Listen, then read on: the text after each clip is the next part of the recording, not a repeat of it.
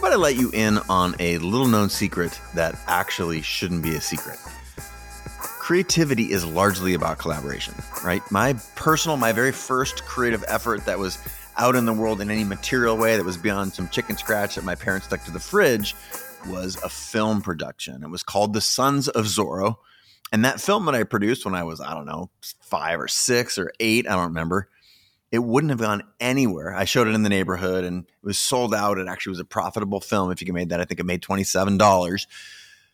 That would not have gotten anywhere without the help of the other kids that I was collaborating with in the neighborhood. It would have ended up like the teenager in American Beauty with 10 minutes of footage of a plastic bag swirling in the wind. What I needed way back then in my first film was collaborators to help realize my creative vision. I had no idea how to operate a moving picture camera, but I had a friend's dad who had one, and I had a friend who was at least reasonably good at operating the thing. And without both of those folks, I would have been stuck. I think the same thing is true for you. I needed collaborators to realize my vision, and so do you. I'm wondering if there's a place in your life that you might be stuck right now.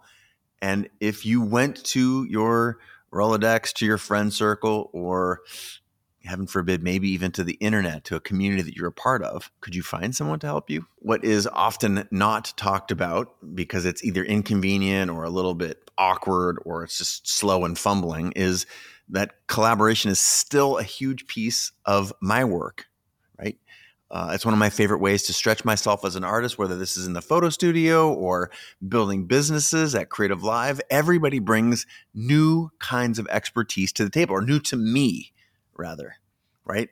I look at this as a fantastic way of learning, whether I'm in a creative director role, whether I'm in the photographer or a director or an entrepreneur role, it's all the same, right? Whether you're a designer, a developer, a, a retoucher, every member of the team contributes in some way to some vision, and we all bring unique things to that vision.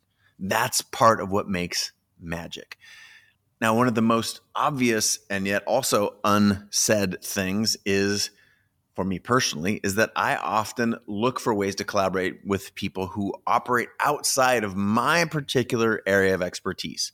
This could be a preference, this could be something I've learned from experience, I don't know what. Maybe it's this sort of this lifelong learning thing that I'm into, but I think you ought to try this as well, which is whatever area you're an expert in. For me, I'll just use the example of photography.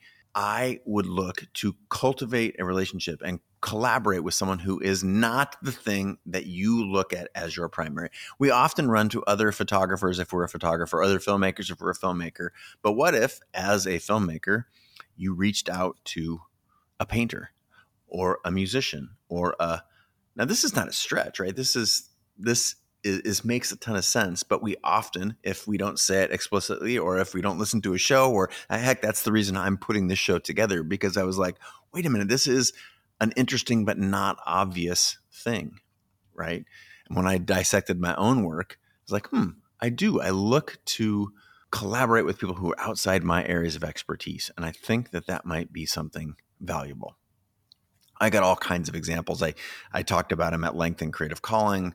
Um, that film is an example that I opened the show with uh, today. Um, a couple others that come to mind. Um, my my best camera app. You're probably familiar with that story if you've been listening here for a while, and if you're not, it's well chronicled on the internet. In short, I had uh, the um, number one app in the App Store. It was the first photo sharing app, and this was you know a dozen or more years ago. It was called Best Camera App of the Year on the iTunes platform, uh, and yet prior to launching that piece of software, I had no idea. I'd never really developed software. I had an idea, I had a vision, I had a community that I wanted to serve, and I had to go out in the world and seek a collaborator who was world class at developing software.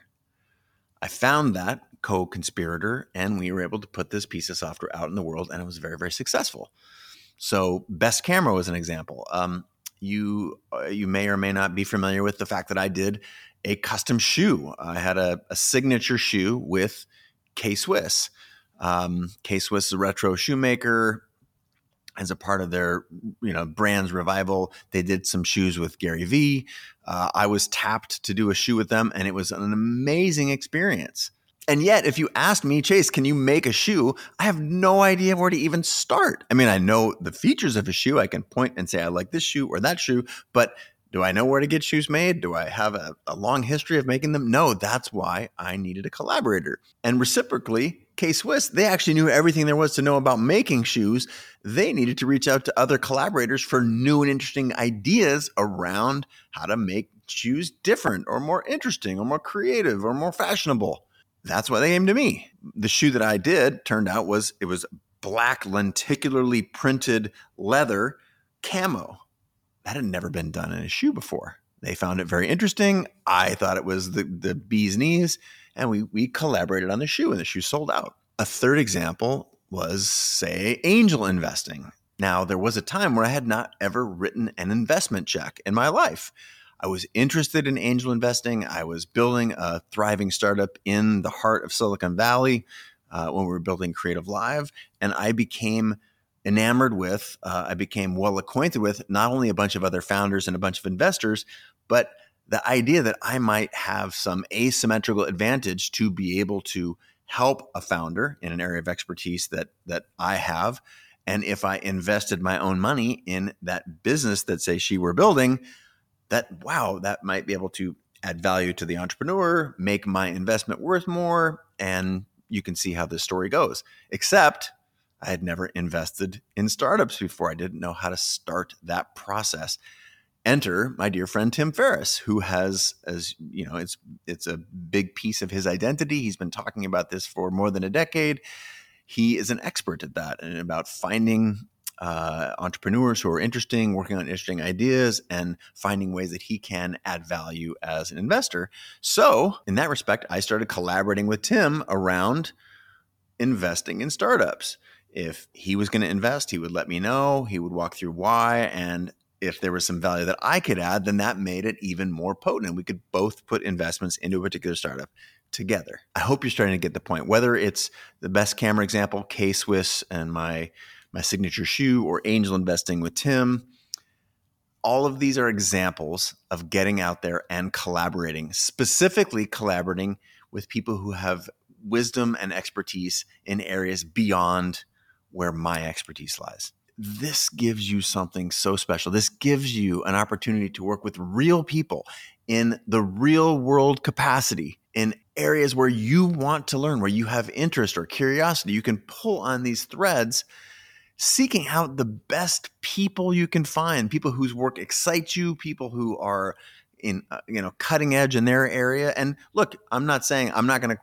to call up uh, you know Charlie Munger and say, hey, I'd like to invest alongside you because Charlie Munger doesn't know who I am.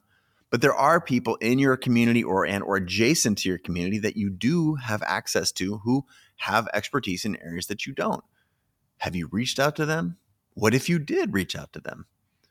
This is a fantastic way to actually build community. People who are adjacent to you reaching out and saying, Hey, I'm really interested in your work.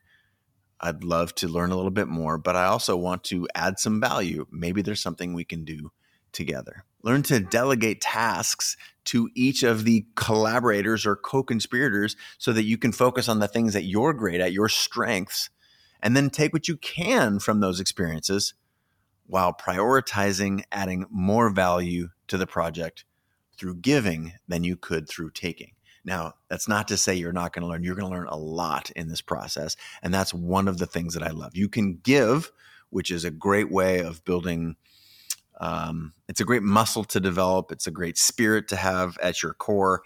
And you are also receiving in this act of giving, you're receiving knowledge that the experience of collaborating with someone who is an expert in an area that you are not. Now, it can be intimidating to surround yourself with people who are as good or largely better than you are at a bunch of other stuff, right? People who care as much or maybe even more than you do. But remember this, A gamers work with A gamers. This is a this is a true thing that I learned uh, you know, growing Creative Live.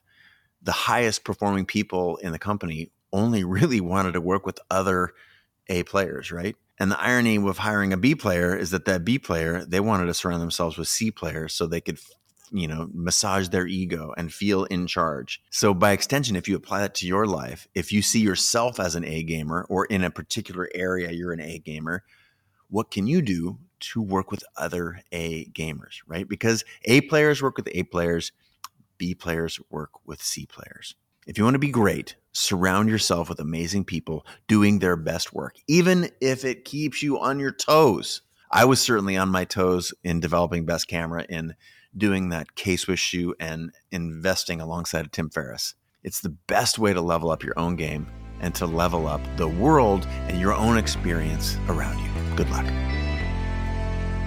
All right. Hey, before you go, thanks so much for listening. And if you got value from this show, chances are your community will too, right? In the particular lies the universal please share this link to the show with a friend or mention the show on social. That is a huge benefit for us in hopefully in exchange for providing value to you.